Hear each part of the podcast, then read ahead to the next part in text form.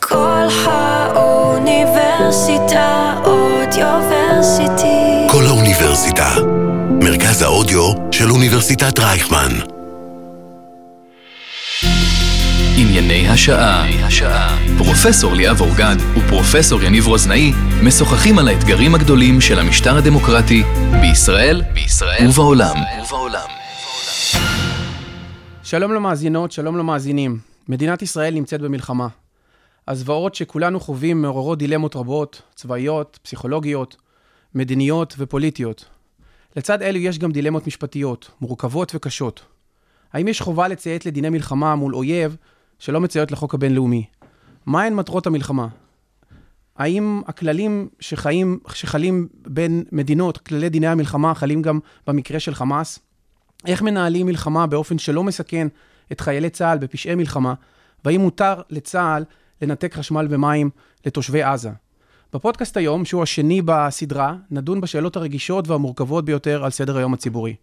המרואיין שלנו היום, פרופסור ישי בר, הוא אדם יוצא דופן. הוא פרופסור למשפטים באוניברסיטת רייכמן, בה הוא כיהן כדיקן, כדיקן שלי, אה, כדיקן הפקולטה למשפטים.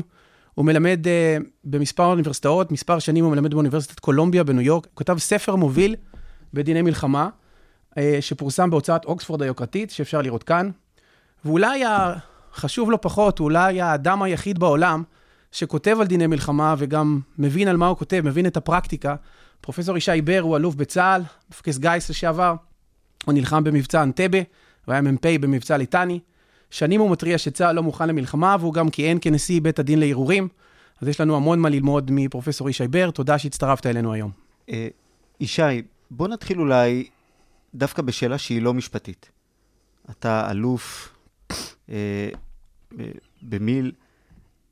כשאתה רואה אה, את, ה, את הפלישה ואת הזוועות שהתרחשו אה, באותו יום שבת הנוראי, אה, ואתה שואל את עצמך, או אולי אני אשאל אחרת, האם אתה שואל את עצמך, איך הדבר הזה קרה? אתה יכול להבין מבצעית איך קורה, איך קורה כזה דבר?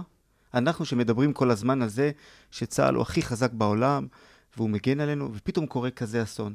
זה משהו שבכלל דמיינת? את האמת, לא. לא חשבנו על זה. זה מסוג הדברים שצריכים להתברר בשש אחרי המלחמה. יש פה הרבה מאוד שאלות. אין תשובות, גם לא חלקיות, אבל זה בדיוק הדברים שיצטרכו להתברר אה, ולעומק. ודאי שאי אפשר לעבור על זה לסדר היום, זה ברור. אני רוצה לשאול אותך על אה, אולי את השאלה הראשונה.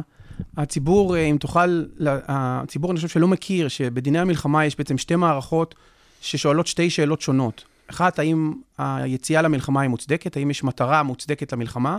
ושאלה השנייה, שהיא אה, במנותק במידה מסוימת מהשאלה הראשונה, היא איך מנהלים מלחמה בצורה שהיא צודקת, בצורה חוקית, מבלי להסתכן להגיע להאג. בואו נתחיל דווקא מהשאלה הראשונה, מטרות הלחימה. לפחות ממה שאנחנו יודעים מקבינט המלחמה, המטרה היא מיטוט שלטון החמאס, יש מטרות נוספות של מאמץ מרבי לשחרור החטופים. איזה מטרות הן נחשבות חוקיות אה, ואיזה מטרות הן נחשבות פחות חוקיות? אה, האם יש קשר בין מטרות מדיניות, פוליטיות, לבין מטרות צבאיות? האם ראוי שיוגדרו מטרות? אף אחד לא דן ביום שאחרי, אנחנו יוצאים למבצע מבלי שברור מה, מה יקרה לאחר מכן. אומרים, אנחנו נגיע לגשר ונחצה.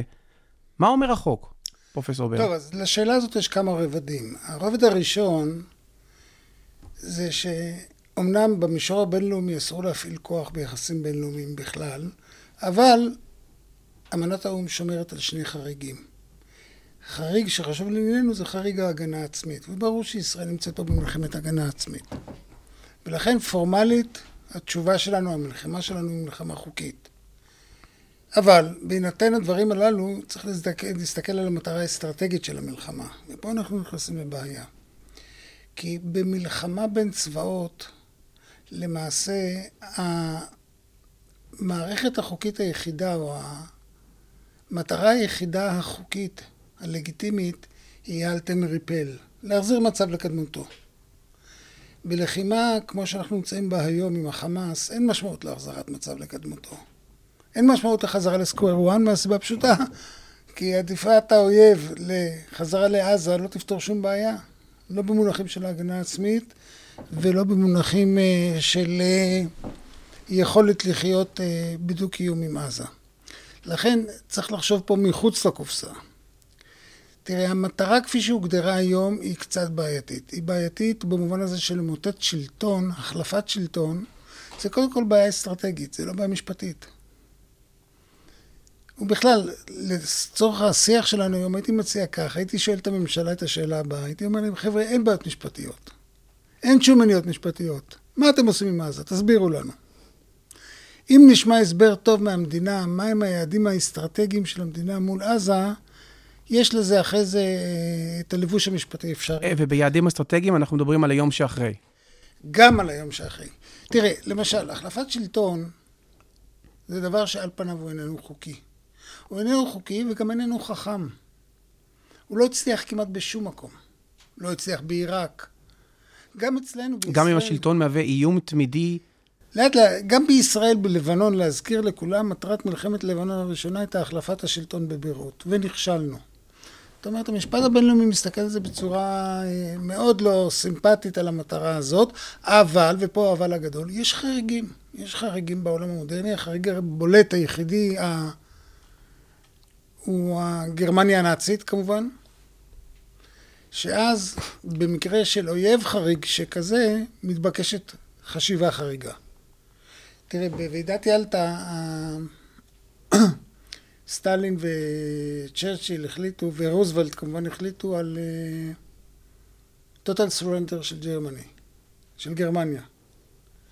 והסיבה הפשוטה הייתה פשוטה, הייתה סיבה שהאויב הגרמני לא היה כזה שהניצחון צבאי כשלעצמו יספק, אלא הייתה פה תובנה שהחשיבה הנאצית פשטה כל כך בגרמניה של שנות ה-30, שמן הראוי לעשות לגרמניה החלפת DNA, כן, כאנלוגיה גסה משהו. ריסטארט מוחלט. בדיוק, ריסטארט מוחלט, זה בדיוק הגדרה טובה.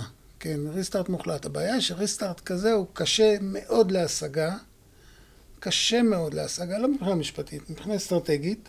במילים אחרות, לשנות את עזה מאויב לאוהב זה דרמטי, זה שינוי דרמטי, זה שינוי שאיננו פשוט. עכשיו, המשפט יכול... איננו פשוט מבחינה צבאית, לא מבחינה משפטית. ודאי, ודאי, אני אומר, אמרתי, בוא, בוא נסיר את כל ההיבטים המשפטיים, אין בעיות משפטיות. תגידו לנו מה היעדים האסטרטגיים מול עזה, ואז אפשר יהיה לתת לזה לבוש. טוב, אז לזה הם נתנו תשובה, המטרה היא למוטט את שלטון החמאס, אני מתאר לעצמי שהצבא... למוטט את שלטון החמאס, ומה במקום זה, מה שאתה קורא... אז זה היום שאחרי. כן, מה, זה, זה היום שלפני גם, צריכה הרי חלופה להיות בעזה. מי ישלוט שם? רוצים להחליף את שלטון החמאס, השאלה היא, מה יהיה במקום זה? עכשיו, סוף מעשה, במחשבה תחילה, אנחנו צריכים להגדיר את זה בראש ובראשונה מה אנחנו רוצים במקום זה, ואז... אבל האם אנחנו חייבים, פרופסור בר, להגדיר את זה כדי לגזור את התכלית הצבאית? אנחנו חייבים? כלומר, זה לא הגיוני שיחליטו על משהו בלי שמראש אנחנו יודעים לאן אנחנו הולכים? תראה, זאת, זה גם דבר לא רצוי. ללכת בלי תכלית מדינית ברורה, אין בזה הרבה היגיון צבאי. לא, אבל אפשר לומר שהתכלית uh, תלויה במשתנים שכעת לא ידועים. אם ממילא לא רק עניין ישראלי, יכול בהחלט להיות שגם לקהילה הבינלאומית יש מה לומר ביום שאחרי. ויכול מאוד להיות שיש גם סיבות מדיניות ואחרות למה לא רוצים לחשוף את התוכנית של היום זה, שאחרי. זה, זה הכל יכול להיות. הכל יכול להיות, אתה צודק. אתה יכול להגיד, אוקיי, בוא נתחיל להרביץ לעזה, להרביץ במרכאות כפולות, ותוך כדי נתקדם ונראה לאן הגענו. אבל זה מסוג הדברים שמזמינים, אה, הייתי אומר, זאת כמעט הזמנה מובטחת לשדה מוקשים. כמעט הזמן, במישור האסטרטגי, לפני שאנחנו מסתכלים על עבודות משפטיות. בדרך כלל אנחנו רוצים לראות את האמירה של סוף מעשה במחשבה תחילה מתקיימת בהקשר האסטרטגי. במילים אחרות, לא פועלים טקטית סתם. פעולה טקטית סתם היא בדרך כלל פעולה לא טובה, לא רלוונטית, ולא, וקשה לה להיות מוצלחת. אז ישראל נמצאת עכשיו באמת במצב קשה, אני אומר. מצב יש קשה. לך מחשבה כמישהו שהוא גם אסטרטג וגם היה במערכת למה צריך להיות היום שאחרי? אני חושב שמבחינה משפטית, רק אם, אם עוד יורשה לי מילה, משפט אחד, אם הייתי צריך לחלק לארבע מטרות, סיכול, סיכול של איום, אה, הרתעה, ענישה ונקמה, אז ברור, נדמה לי שתסכים איתי שברור שנקמה, צריך להרוג את כולם, וזה לא מטרה חוקית, וגם כנראה לא ענישה. ואז אנחנו נשארים איפשהו עם הרתעה וסיכול. אבל בוא נניח רגע את זה בצד, מה, מה המחשבות שלך ל, ליום שאחרי? תראה, במלחמה הזאת, בשלב שבו אנחנו נמצאים, יש למעשה כמה מלחמות בו זמניות. יש פן אחד שזה זה מלחמת נקם. תפסו אותנו כמדינה עם המכנסיים למטה ואנחנו רוצים לנקום.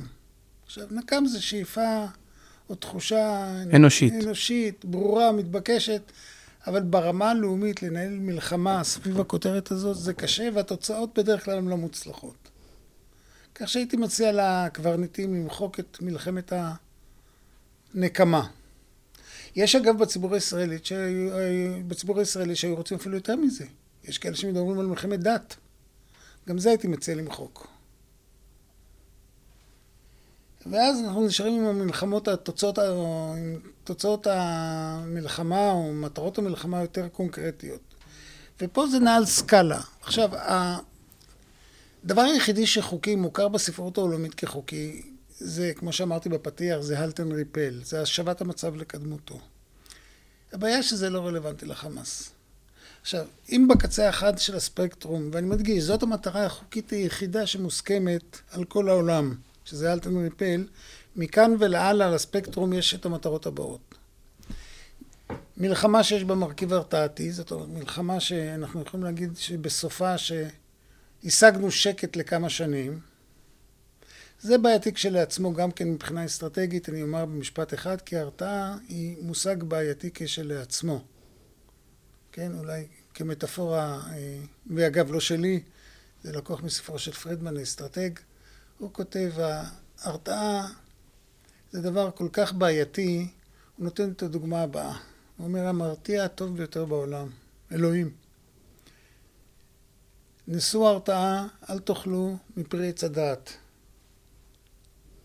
ואף על פי כן אלוהים נכשל ואדם אוכל מעץ הדעת והשאר בספר בראשית. זאת אומרת, הרתעה זה דבר קשה. מצד שני, אי אפשר בלי הרתעה, ועובדה, במלחמות ישראל היו הרתעות שלפחות עוד ברטרוספקט אנחנו יכולים להגיד שעבדו. אז לא הרתעה, לא נקמה, לא ענישה, נשארנו עם סיכול. נשאר שלילת יכולות. שלילת יכולות על הספקטרום, אני אומר, אני נהנה על הספקטרום, מי הלטן ריפל שלא רלוונטי. עברנו להרתעה, אחרי זה על הספקטרום עוד בצד ימין, או אם אפשר להגיד כך, בצד אה, האחר של הספקטרום, שלילת יכולות, שגם זה מטרת מלחמה בעייתית, אגב, מבחינה חוקית בספרות, אבל לפעמים יש לה נסיבות שמצדיקות אותה. אנחנו נעים בין שלילת יכולות לבין החלפת שלטון. החלפת שלטון עם בעיות, דיברנו. זה לא אירוע טריוויאלי, זה אירוע מסובך. אם ישראל רוצה להחליף את השלטון בעזה, היא צריכה להגיד מי יבוא ביום שאחרי. אתן רמז, דיברנו מקודם במלחמת העולם השנייה, אבל uh, החלפת השלטון בגרמניה הנאצית, זה גם עולה הרבה כסף. תוכנית מרשל, מיליארדים, הרבה מאוד כסף ליום שאחרי.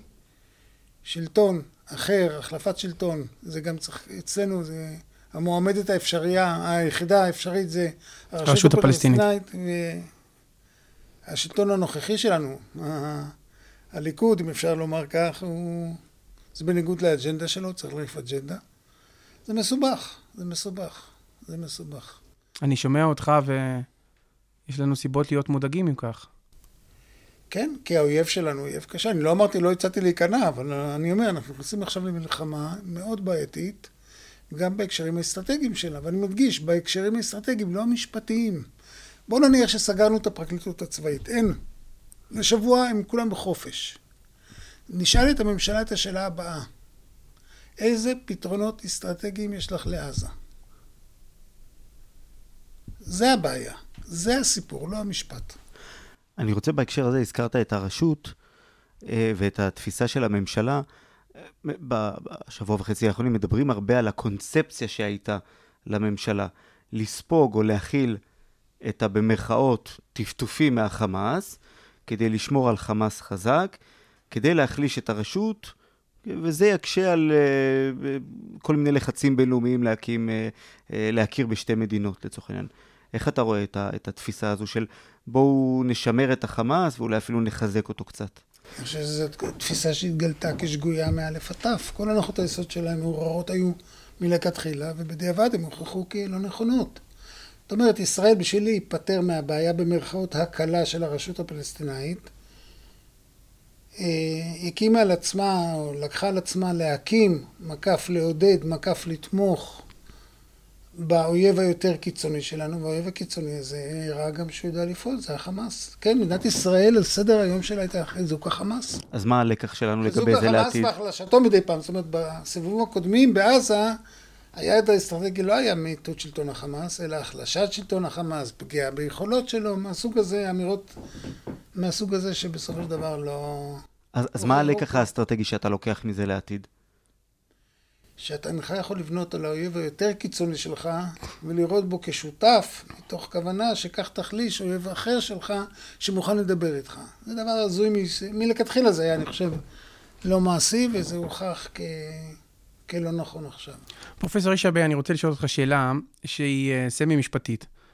אה, נניח שהוגדרו מטרות המלחמה, אסטרטגיות, צבאיות, אה, ועברו איזה שהם מבחנים חוקיים.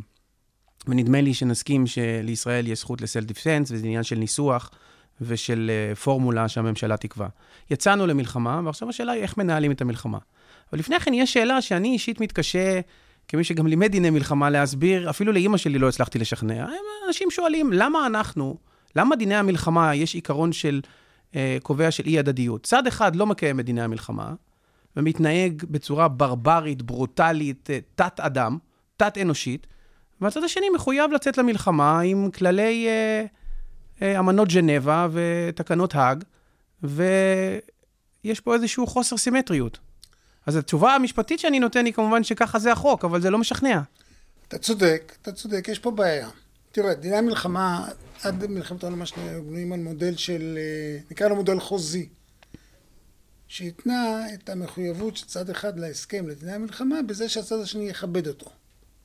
עברנו ממודל חוזי באמנות ג'נבה, מיד לאחר מלחמת העולם השנייה, למשהו כמו מודל רגולטורי, שמחייב גם צד שנלחם כנגד אה, ברברים, כמו שאתה אומר, לשמור על מינימום מתבקש של אנושיות במלחמה. אגב, כאנקדוטה היסטורית, זו תרומה של, הייתי אומר, של העם היהודי, תרומה כפולה. א', בגלל הסבל שלו במלחמת העולם השנייה. בין היתר, זה היה אחד הטריגרים הגדולים לשינוי המגמה ממודל של אה, הדדיות מקף מודל חוזי למודל רגולטורי. ושתיים, גם משפטנים היו שם מעורבים, משפטנים יהודים, אה, כך שהתרומה היהודית בולטת בשינוי הזה. עכשיו אתה שואל בצדק, לכאורה זה לא מנוגד לאינטואיציה. התשובה היא קרוב לוודאי התשובה הבאה. מלחמה שהיא מנוגדת לכללים ההומניטריים היא מלחמה לא צודקת, היא לא מוסרית והיא גם לא, מש... והיא גם לא מקצועית. זה כנראה תהיה התשובה למרות שהיא לא אינטואיטיבית. היא לא מקצועית באיזה מובן. אם... תראה, חייל מקצועי וזה כל חייל בצה"ל, ביום הראשון שלו במטווח יודע. הוא לוקח את הנשק, הוא מכוון אותו למטרות בלבד. חייל יודע שאסור לו לירות מחוץ למטרות. למה לא לירות מחוץ למטרות? כשאתה יורה מחוץ למטרות, אתה יורה סתם. אתה קרוב לוודאי או פוגע באנשינו, מה שנקרא אה, פגיעות אה, ידידותיות במרכאות או שלא במרכאות, friendly fire, או שאתה סתם מבזבז תחמושת. עכשיו, עיקרון היעילות במלחמה הוא עיקרון מלחמה מאוד מובהק. צריך לשמור תחמושת למטרה בלבד. עכשיו, זה נכון ברמה הטקטית, זה גם נכון ברמה האסטרטגית. לא יורים סתם. אתה לא משטח סתם בניינים בעזה. אתה משטח את אותם מקומות שאתה יכול לפגוע במנהיגי החמאס. לכן, אצלנו, במסגרת מלחמת הנקם שדיברנו עליה לפני כמה דקות, יש הרבה קבלנים כאלה שנשטח את עזה, נחריב את עזה, נחזיר אותה לימי הביניים, כל מיני ביטויים כאלה שהם לא לתקופת מוצלחים. האבן. ביטויים לא מוצלחים מבחינה מקצועית. כי מבחינה מקצועית, מי שמשטח את עזה מבזבז את התחמושת, הוא פוגע באנשים לא רלוונטיים, קרי באנשים תמימים, חפים מפשע, סדר גודל כזה או אחר, הוא לא פוגע במטרות. לעומת זאת, חייל מקצועי עובד תמיד מוכוון מודיעין, יש לו מטרה, והוא מבצע את המשימה. אני מציע כמובן לצה"ל להיות מקצועי. להיות מקצועי, להיות מוסרי, ואז גם בדרך כלל אתה פועל במגבלות החוק. לפני רגע שאנחנו נכנסים עוד יותר לעומק לדיני הלחימה עצמם, אה, ליאב הזכיר מקודם את ההבחנה בין דיני היציאה למלחמה לדיני ניהול הלחימה, ו-Jus in bello. אה, כשמדברים על דיני היציאה למלחמה, מעבר לנחיצות ולמטרות שהזכרנו מקודם, מדברים גם על מידתיות ביציאה למלחמה. כלומר, מעבר לבחינה המידתית של כל פגיעה עכשיו. ו, וכאן אני רוצה לשאול, היות שהתכלית שה, שהממשלה שמה לעצמה, זה נניח מיטוט שלטון החמאס, אז איך בוחנים אז את המידתיות ביציאה למלחמה? כלומר, האם לשטח את עזה, זה תהיה תגובה מידתית כבר. ביציאה למלחמה, מעבר לניהול הלחימה עצמה? תראה, זו שאלה מצוינת, כי על עצם הנקודה שאמרת, שדיני העד בלו מתחיל, אה, ממשיכים לחול גם תוך כדי ניהול הקרב, זאת שאלה שנויה במחלוקת. בעבר היה מקובל לומר שיש הבחנה טוטאלית בין העד בלום לאין בלו. אולי לטובת המאזינים נסביר במשפט אחד. בין דיני היציאה למלחמה לבין, דין, לבין ניהול המלחמה, שזה אין בלו. בעבר היה הבחנה אה, טוטאלית. היום זה הפך להיות נחלת המיעוט. דעת הרוב היום אומרת שגם ביציאה למלחמה אנחנו מקפידים למשל על כלל המידתיות, שהוא כלל שאומר שאנחנו בודקים את הפגיעות ההדדיות של שני הצדדים. אבל, פה אבל גדול. זה למעשה אנחנו נכנסים פה לדיון בשאלת המידתיות. תראה, זה טעות להסתכל על מידתיות במובן המספרי. למרות שזו עמדה מאוד מקובלת על ידי פוליטיקאים, על ידי עיתונאים. בתקשורת זה מאוד אינטואיטיבי. כן, כן, זה מאוד אינטואיטיבי. משווים את הפגיעות. צודק, זה מאוד אינטואיטיבי. פה צריך לשאול את השאלות הקשות. השאלות הקשות הן כמובן, נו, אז מה, ואם נהרוג אלפיים אנשים בעזה, אז מיצינו את המידתיות, אם נהרוג, אם חלילה הם... אה, לא חלילה. לצערנו, הם ערפו ילדים שלנו, נניח, הם ערפו חמישים ראשים, אז מה, מותר לנו לערוף מאה ראשים שלהם? אנסו אצלנו בחורות, אז לנו מותר עד פי באותו מספר לאנוס? זה ודאי שזה לא, זה, זה בכלל לא שייך, זה לא רלוונטי.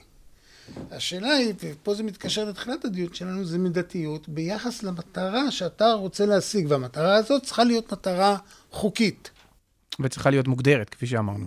בוודאי, מוגדרת. בוודאי, אם היא לא מוגדרת, אלא תוך כדי ניסוי וטעייה, ודיברנו על האפשרות האסטרטגיה הזאת, שקרוב ודאי לא תביא אותנו למחוזות טובים. אז ישראל יצאה למלחמה, ועכשיו השאלות, שאלת השאלות היא, אה, איך מבחינים בין מטרות צבאיות למטרות אזרחיות, מהו חייל ומהו לוחם, ושאלת המידתיות, אה, מתי ניתן להפציץ. אחת הבעיות היא שההבחנה בין לוחם לאזרח היא הבחנה שפחות מתאימה למלחמה בחמאס, בין היתר כי אין להם מדים. ולכן אה, ייתכן שחלק מהמטרות הצבאיות יוגדרו ביום שאחרי כמטרות אזרחיות. מה אומר המשפט לגבי ההבחנה הזאת? מה, מהי התקפה מידתית? איך... כן. אז תראה, יש הבחנה בסיסית, שהיא גם אינטואיטיבית, בין לוחם לאזרח. כאשר אזרח הוא כל מי שאיננו לוחם. בין צבאות, ההשתייכות הארגונית ולבישת המדים היא כשלעצמה מעידה כמאה עדים מי זה לוחם ומי זה אזרח. בלחימה מסוג כזה, כמו שיש לנו בעזה, קשה לפעמים, גבולות, גבולות ההבחנה מטשטשות, כיוון שקשה לפעמים לזהות מיהו לוחם ומיהו אזרח. טוב, אז בעניין הזה יש, יש כללים, ואני לא הייתי בטוח, אני לא בטוח שצריך להיכנס להם עכשיו, אבל יש, יש כללים וניסיונות לאבחן בין השניים. בגדול, בלחימה בשטח בנוי, שבו יש לך גם וגם מכל סוג, זאת אומרת, גם אזרחים, או בעיקר אזרחים, וגם לוחמים, צריך לעשות את כלל, להפעיל את כלל ההבחנה בצורה טובה ביותר שאתה יכול בנסיבות העניין. תראה, נוסחת המידתיות אומרת שכל יותר על די... שאסור לפגוע בשום פנים ואופן באזרחים. אסור באופן לפגוע... מכוון. כן, intentional killing. כן, intentional killing. ודאי. אסור בשום פנים ואופן להתכוון לפגוע באזרחים. אבל כ-collateral damage, כנזק אגבי, עם כל הביטוי מצער, שזה כמובן... קורות טעויות כן, במלחמה, כן, כן? כן. אז נזק אגבי גם הוא נסבל, והגדרה בפרוטוקול הראשון לאמנת ז'נבה היא מאוד ברורה. נזק אגבי יהיה נסבל, היינו, נזק אגבי זה נזק שאתה לא מתכוון אליו, אבל אתה יכול לצפות אותו. יהיה נסבל כל זמן שהוא איננו excessive, איננו מופרז ביחס ליתרון הצבאי המושג. כלומר, זה שונה ממידתיות שאנחנו מדברים עליה במשפט הציבורי, של איזשהו איזון, זה צריכה להיות חריגה משמעותית. כן, אני רוצה רגע... והמבחן הוא, אגב, יניב, המבחן הוא, וזה למשל פסק uh, התובע גולדסטון בקוסובו, בעניין קוסובו. המבחן הוא מבחן המפקד הצבאי הסביר. זה לא מבחן המשפטן הסביר, אלא המפקד הצבאי הסביר. באותו קובע- הזמן. באותו זמן. אז באותו חזרנו, חזרנו לסבירות, אבל אני רוצה רגע לשאול אותך, פרופסור בר, כי אתה גם אלוף בצה"ל, אתה נלחמת, היית באנטבה, היית בליטניה, היית במבצעים נוספים.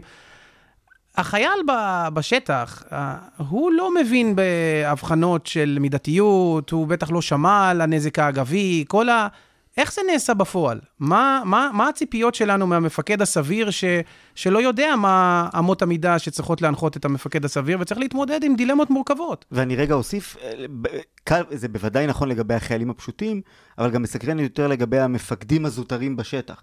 כלומר, אני לא יודע, מה, מ"פים וכו', כן, מה, הם, הם עוברים הכשרה של... ניואנסים של משפטנים בפקולטות, אבל הם לא... מנ- מלחמה זה לא נכון. ניתוח כירורגי. נכון, אז על זה יש כמה תשובות. אחת, הקוד האתי של צה"ל. יש לצה"ל קוד אתי, הוא קוד מספיק חזק, הוא מספיק ברור, הוא מספיק צלול בשביל לגבור על כל החוקים שאנחנו מדברים עליהם. זאת אומרת, חייל שמתנהל על פי קוד אתי, מוסרי וערכי, הוא חייל שמשוחרר במרכאות מאימת הפרקליטות הצבאית. למה? כי הקוד האתי שלנו אומר כך, את הדברים הפשוטים, וזה פשוט וברור לכל חייל. החייל יעשה כל שביכולתו כדי למנוע פגיעה בבלתי מעורבים. זו דרישה ברורה לחייל. תעשה כל מאמץ שלא לפגוע. במילים אחרות, אנחנו כמערכת נגבה אותך אם פגעת, ובלבד שלא התכוונת לפגוע לשם הפגיעה באזרח. כאזרח הוא מחוץ למשחק. עכשיו, אם בעל כורחך אתה נכנס לשדה קרב שבו יש לך דילמות, וירית, יש לך גיבוי. החייל יעשה כל שביכולתו למנוע פגיעה בבלתי מעורבים. זה אחד. גם אם זה נדרש לצרכים הצבאיים. מה זה, מתי, מתי... למשל ב- חשמל ומים, ברור לא, לגמרי לא. שכשלא... מס... עכשיו בוא נדבר על, קודם כל על, על אה, מטרות בני אדם, ואחרי זה אם אתה רוצה נעבור גם למטרות תשתית. אבל בוא נדבר רגע על בני אדם. לא, אבל חשמל במים זה בני אדם בסופו של דבר. נכון, נכון, אבל קודם כל תן לי לגמור את הנקודה הקודמת ביחס לתינוקת.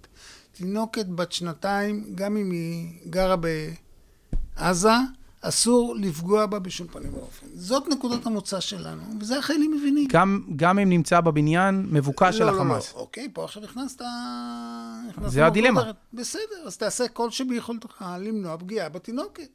אם פגעת מחוסר ברירה, ירית ובדיעבד הכדור שלך פגע בתינוקת, אז אומרים לחייל, אתה בסדר, אתה בסדר, אתה פעלת כדת, אתה פעלת כדין, אין, אין, לא צריכה להיות שום בעיה עם זה.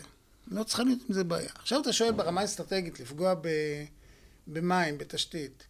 אז זה יש מטרות דואליות. מטרות דואליות זה מטרות שמשמשות גם לפ... למטרות אזרחיות וגם למטרות צבאיות. במטרות דואליות זו באמת שאלה מורכבת. אז גם פה, דיברתי מקודם על, ה... על קבלני העפר שלנו שמשטחים והורסים ומפציצים, פה סוף מעשה במחשבה תחילה. אם יש מטרה צבאית שמשמשת גם לצרכים צבאיים וגם לצרכים אזרחיים, מותר לפגוע בה. אם יש מטרה שמשמשת קצת למטרות צבאיות ובעיקר מטרות אזרחיות, אסור לפגוע בה. זה common sense. ככלל, במים, אספקת מים זה דבר אלמנטרי לצורכי קיום. עכשיו, פה יש לנו קונסטלציה קשה, אני אומר שהיא מאוד קשה, שיש לנו חטופים שלנו שם, בעזה.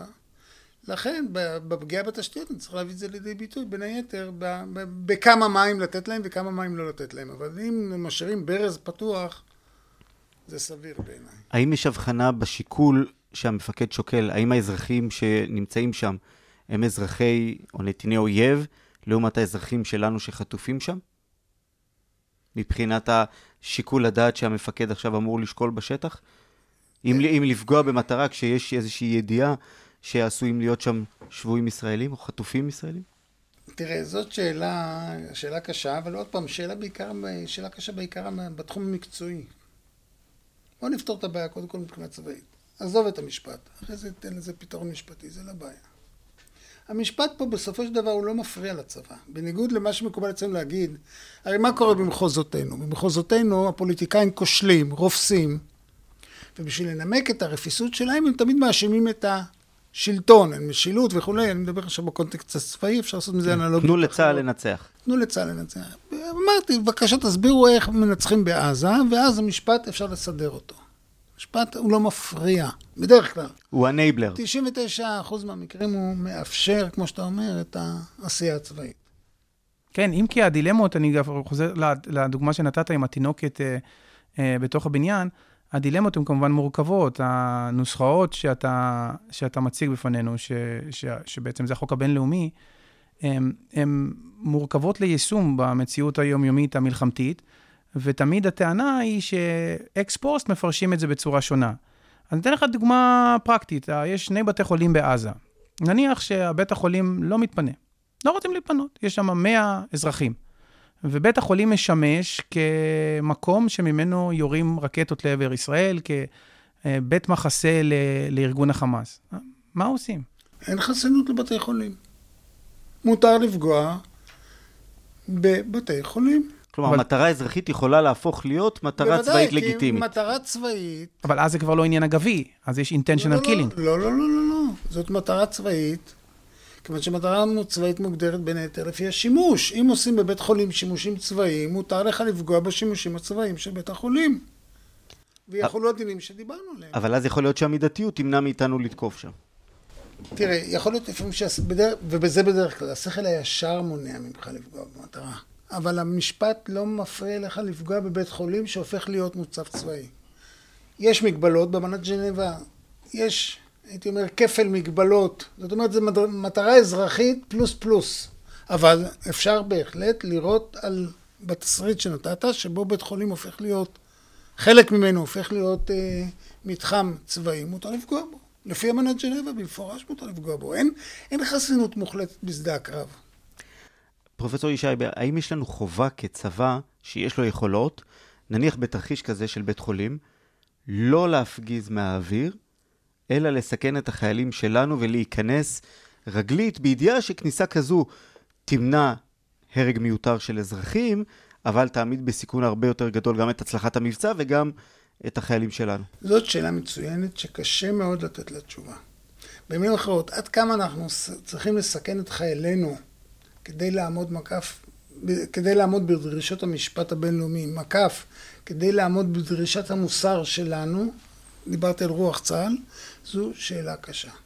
אני רק אומר שבית המשפט העליון אצלנו בפסק הדין בעניין נוהל שכן, אה, באמת הלך בכיוון הזה ואמר שלפעמים צבא צריך לקחת סיכונים, אה, כולל סיכון בחיי אדם, על מנת לשמור על המוסר ועל כללי הדין הבינלאומי. תראה, הייתי אומר כך, לו אני הייתי יושב באותו הרכב, הייתי מנמק את זה טיפה אחרת. הייתי אומר כך, תראו, כל מפקד צבאי לוקח על עצמו סיכונים. כל מפקד צבאי. ולאו דווקא בהקשרים המשפטיים שאנחנו מדברים עליהם. כל פעולה צבאית היא כרוכה בסיכונים. גם בימי שלום. אתה שם חיילים על הכביש בישראל, זה ודאי מסוכן. לכן, החוכמה הצבאית חוכמת המפקד הצבאי היא חוכמה של ניהול סיכונים ולא חוכמה של שחרור או חסינות מסיכונים. ולכן הייתי אומר כך, כל זמן שהסיכון הוא סביר מבחינה מקצועית, ככל, או נגיד אחרת, ככל שהסיכון הוא סביר מבחינה אה, מקצועית, יותר ויותר מתבקש, ושאם אפשר על ידי כך למנוע נזק אגבי, לפעול בדרך זאת. אגב, מייקל וולצר, הפילוסוף הדגול, כותב שבשביל להראות באמת רצינות, במרכאות דמי רצינות לצורך נוסחת המידתיות, זה להראות באמת שאתה מסכן את חייליך במידה הראויה. אבל זאת באמת שאלה, שאלת סיכון החיילים שלנו היא שאלה קשה מאוד. סליחה, אני רוצה לשאול שאלה לגבי אמצעי הזהירות. אמ, כל מה שקשור להקש בגג. האם זה אמצעי זהירות שמספקים מבחינת הדין הבינלאומי, או שצה"ל צריך לנקוט... ההפך, הם מחמירים מדי. הם מחמירים. תראה. כן, הייתה ביקורת בדוח גולדסטון שזה לא היה מספיק. טוב, גולדסטון זה חשוב, אבל הוא, טעה בזה. תראה, הפרוטוקול הראשון לאמנת ג'נבה אומר שצריך לתת early warning, ובלבד שזה לא מסכן את כוחותינו. האמריקאים באופן שיטתי מעולם לא נותנים early warning. בקוסובו הם באו והפציצו, הם לא הודיעו מראש שהם מגיעים להפציץ. אגב, גם היום, כשאתה מודיע לצפון עזה להתפנות, אתה למעשה אומר, אני מתכוון לתקוף בצפון עזה.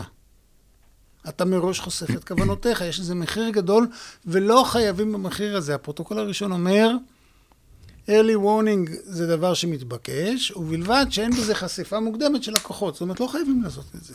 כלומר, צה"ל עושה מעל ומעבר. נכון. בנקודה הזאת, כן, ודאי.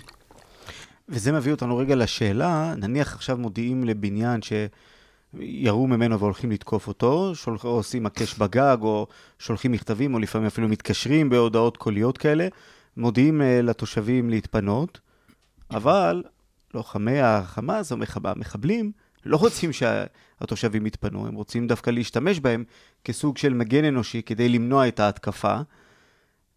מה קורה אז? מאיימים עליהם ואומרים להם, אתם לא זזים מפה, בידיעה שהם עשויים להיפגע.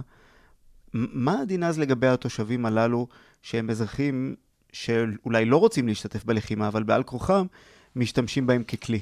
אז תראה, פה באמת יש הבחנה בין אה, אזרחים שבהתנדבות עולים על גגות, לבין אזרחים שבכפייה. אזרחים שבכפייה, אגב, זה לא חידוש מבחינה צבאית. הנאצים, בזמנו, ב-44, בשנת 44, שמו אה, כמחסה מפני הכוחות, הפ... כוחות הברית שפלשו לצרפת, הם שמו את לוחמי הרזיסטנס לפני העמדות שלהם, ואמרו לה, למעשה אמרו לה, לבנות הברית, בבקשה, תראו.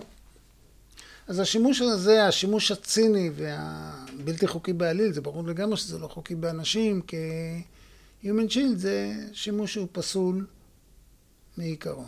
עכשיו השאלה היא כזאת, מה אתה עושה כשיש לך אנשים על הגג? עכשיו, אם, אם זה אנשים שבאו בהתנדבות, החובה המוסרית שלי בוודאי קיימת, אבל קטנה. היא קיימת במובן אחד, שהם לא מסכנים אותי, הם לא לוחמים, הרי למה מותר להרוג לוחמים בשדה קרב? כי הם מסכנים אותי. זה בהגנה עצמית, אם מישהו מסכן אותי, אני יכול להרוג אותו. האנשים על הגג לא מסכנים אותי, מאתגרים אותי מבחינה מוסרית, זה סיפור. זאת אומרת, במילים אחרות, מעמדם איננו כאזרחים רגילים במרכאות, זה אזרחים מסוג אחר, נקרא לזה כך. עכשיו, מי שבכפייה על הגג הוא בכפייה. צריך להסתכל על זה כ- collateral damage, חזרנו לנוסחת המידתיות. אם הפגיעה בהם לא תהיה excessive ביחס לרווח הצבאי המושג, אז מותר יהיה, לך, מותר יהיה לפגוע בהם למרות שאנחנו לא רוצים. איך יודעים מי בכפייה ומי שם voluntarily? מרצון? תראה, זה מסוג האתגרים שיש... כלומר, צריך להשתמש במודיעין... צריך במודיעין בזמן אמיתי. אני... וטעויות קורות, כמובן, טעויות קורות. ו... כמי שהיה רוב החלק ניכר מחייו במערכת, אתה רגוע שצה"ל שומר על הכללים שאתה שאתה מציג? תראה, אני חושב שכן, מרבית, מרבית האנשים שלנו, הכללים האלה הם לא קשים לאכיפה וליישום. בדרך כלל כללים מוסריים. לא לפגוע, לא לכוון על תינוקות, זה ב-DNA שלנו. שלנו כבני אדם, שלנו כחיילים, שלנו כצבא. זה 99% מהאנשים יש את זה. יש את כל נוקמי הנקם למיניהם, את כל משמידי זכר, עמלק, כל מיני כאלה אנשים ש... בסדר, למפקדים יש בעיה, הם צריכים אה, לאכוף, אבל אני חושב שבסך הכל צה"ל מתנהג מבחינה מוסרית. אי אפשר לדבר כמובן בקלישאות, מטאפורות, כמו שאנחנו שומעים. הצבא המוסרי ביותר בעולם, אבל בוודאי אחד הצבאות המוסריים. ברור. לקחת את הדיון אולי רגע למקום קצת אחר. אחת הטענות, או אחת השאלות, היא לגבי הגבול, הצפ... הגבול הצפוני. אמ, האמריקאים דורשים שישראל לא תהיה, וקראתי היטב את הנוסח, לא תהיה הראשונה לתקוף בלבנון, אבל ייתכן ואם לבנון יתקפו, אז... אבל זה כמובן מגבלה שהיא מגבלה פוליטית, צבאית, אסטרטגית. מבחינה משפטית, היום, אם יש קשר מודיעיני בין אירועי הזוועה של 7 באוקטובר לחיזבאללה, ישראל יכולה, כחלק מה-self defense, כחלק מעקרון ההגנה העצמית, לתקוף ראשונה בלבנון? חושב שהיום היא יכולה מהסיבה הפשוטה, שהם כבר הראו עלינו כל כך הרבה טילי נ"ט ואמצעים אחרים, והם הרגו לנו חיילים שאנחנו יכולים אה, לצאת למלחמה ב- בלבנון. השאלה אם זה חכם. אבל על זה דיברנו כבר כמה וכמה, בכמה הקשרים. זה שמותר לנו, זה עוד לא אומר שחכם לעשות את זה, ולהפך. מה שדיברנו גם בהקשרי אסטרטגי, לא כל מה שמותר הוא מה שנכון.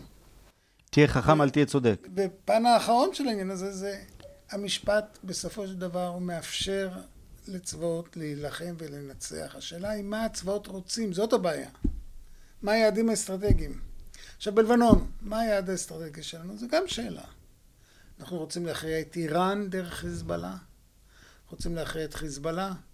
רוצים שנסראללה יצא מהבונקר שלו? זה שאלות קשות.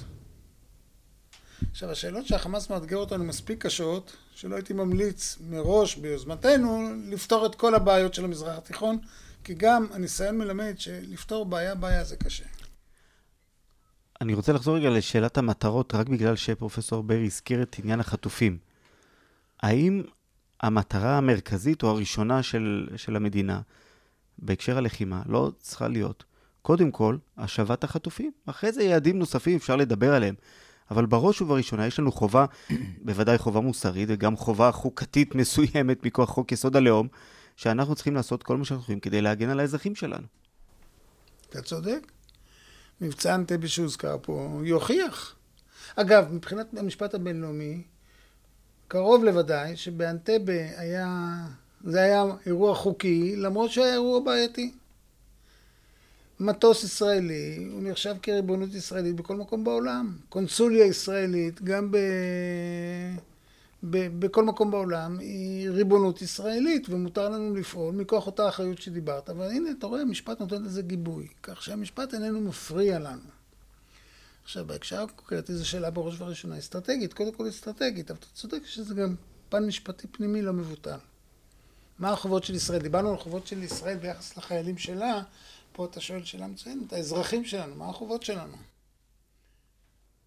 אני רוצה אולי שאלה לגבי אה, לקחת רגע פסק זמן משאלות שקשורות לדיני המלחמה, ולשאול אותך כמישהו שבכל זאת גם אסטרטג.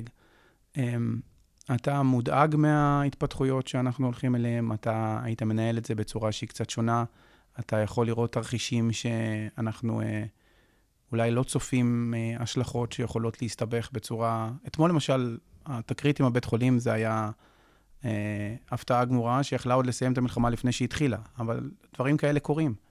קורים וקרו בכל מלחמה שלנו. לכן, תראה, אם אני מודאג, התשובה היא כן. אם אני הייתי יודע לנהל את זה יותר טוב, התשובה היא לא. התשובה היא לא. קרוב לוודא שאם הייתי בליד השולחן שבו מקבלים החלטות, הייתי תורם את דעתי, והייתה נשמעת בצורה, ברמה זו או אחרת. תראה, ישראל עומד בפני בעיות קשות מאוד. יש לנו בעיה קשה. מציע לכל אזרחי ישראל להיות מודאגים. ולקברניטים עוד יותר להיות מודאגים, כי יש סיבות טובות. זה לא אומר שמי שמודאג מרים ידיים. ודאי שלא, אבל להיות מודאגים ודאי. אני רוצה לשאול בהקשר של מי נמצא מסביב לשולחן של קבלת ההחלטות. אנחנו יודעים שהקבינט הביטחוני שלנו אה, מורכב מאנשים שלרובם אין איזשהו ידע או ניסיון אה, אה, רקע צבאי.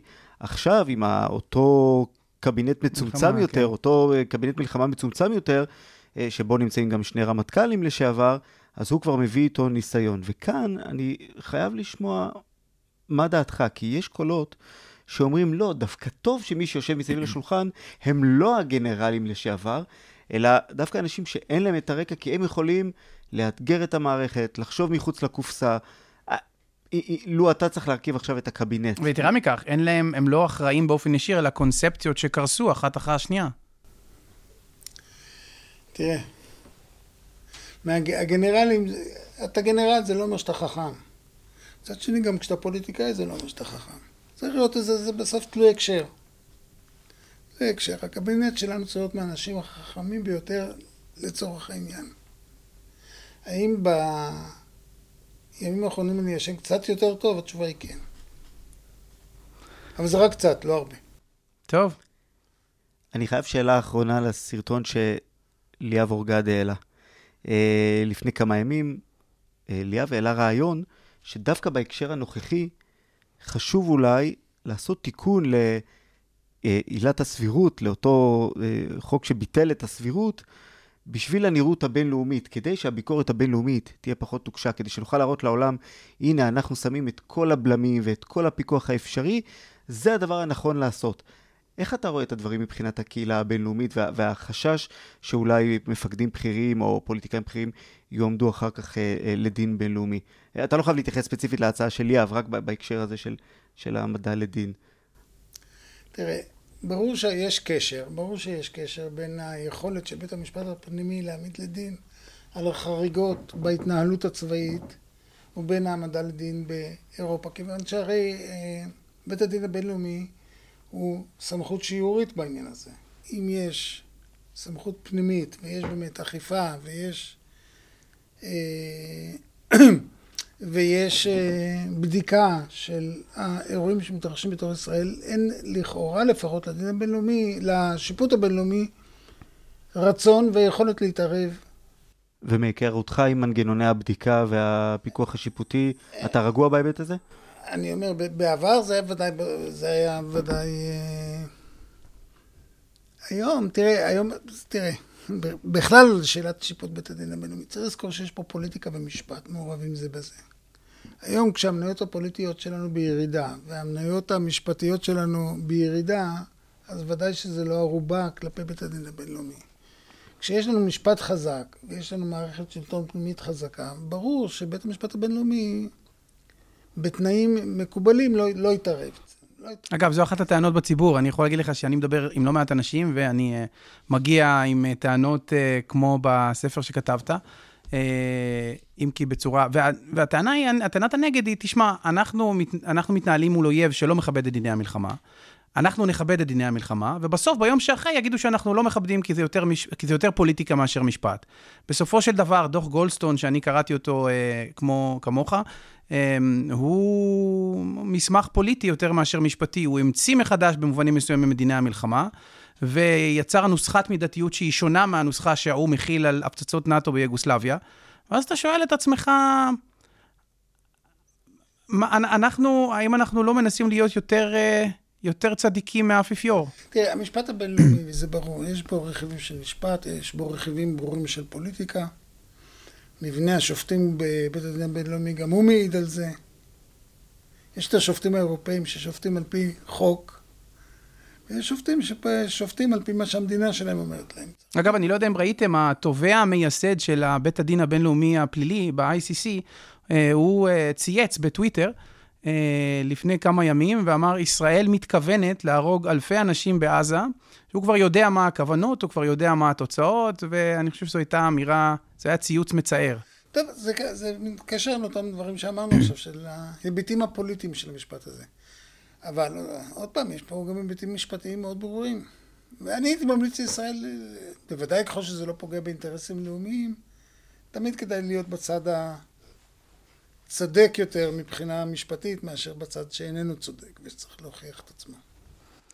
טוב, פרופסור ישי בר, זה היה מרתק, מעשיר, מאיר עיניים, ומה שאני לקחתי, שאנחנו מעבר ללהיות, להתנהל באופן חוקי, צריכים להתנהל בצורה שהיא חכמה ואסטרטגית, ולא הכל משפט. שכל ישר. אמת. תודה רבה. דברים שנשמעים כל כך מוזרים במחוזותינו, שכל ישר. שכל ישר זה בצרך אכן מבוקש. תודה רבה, בר. בבקשה.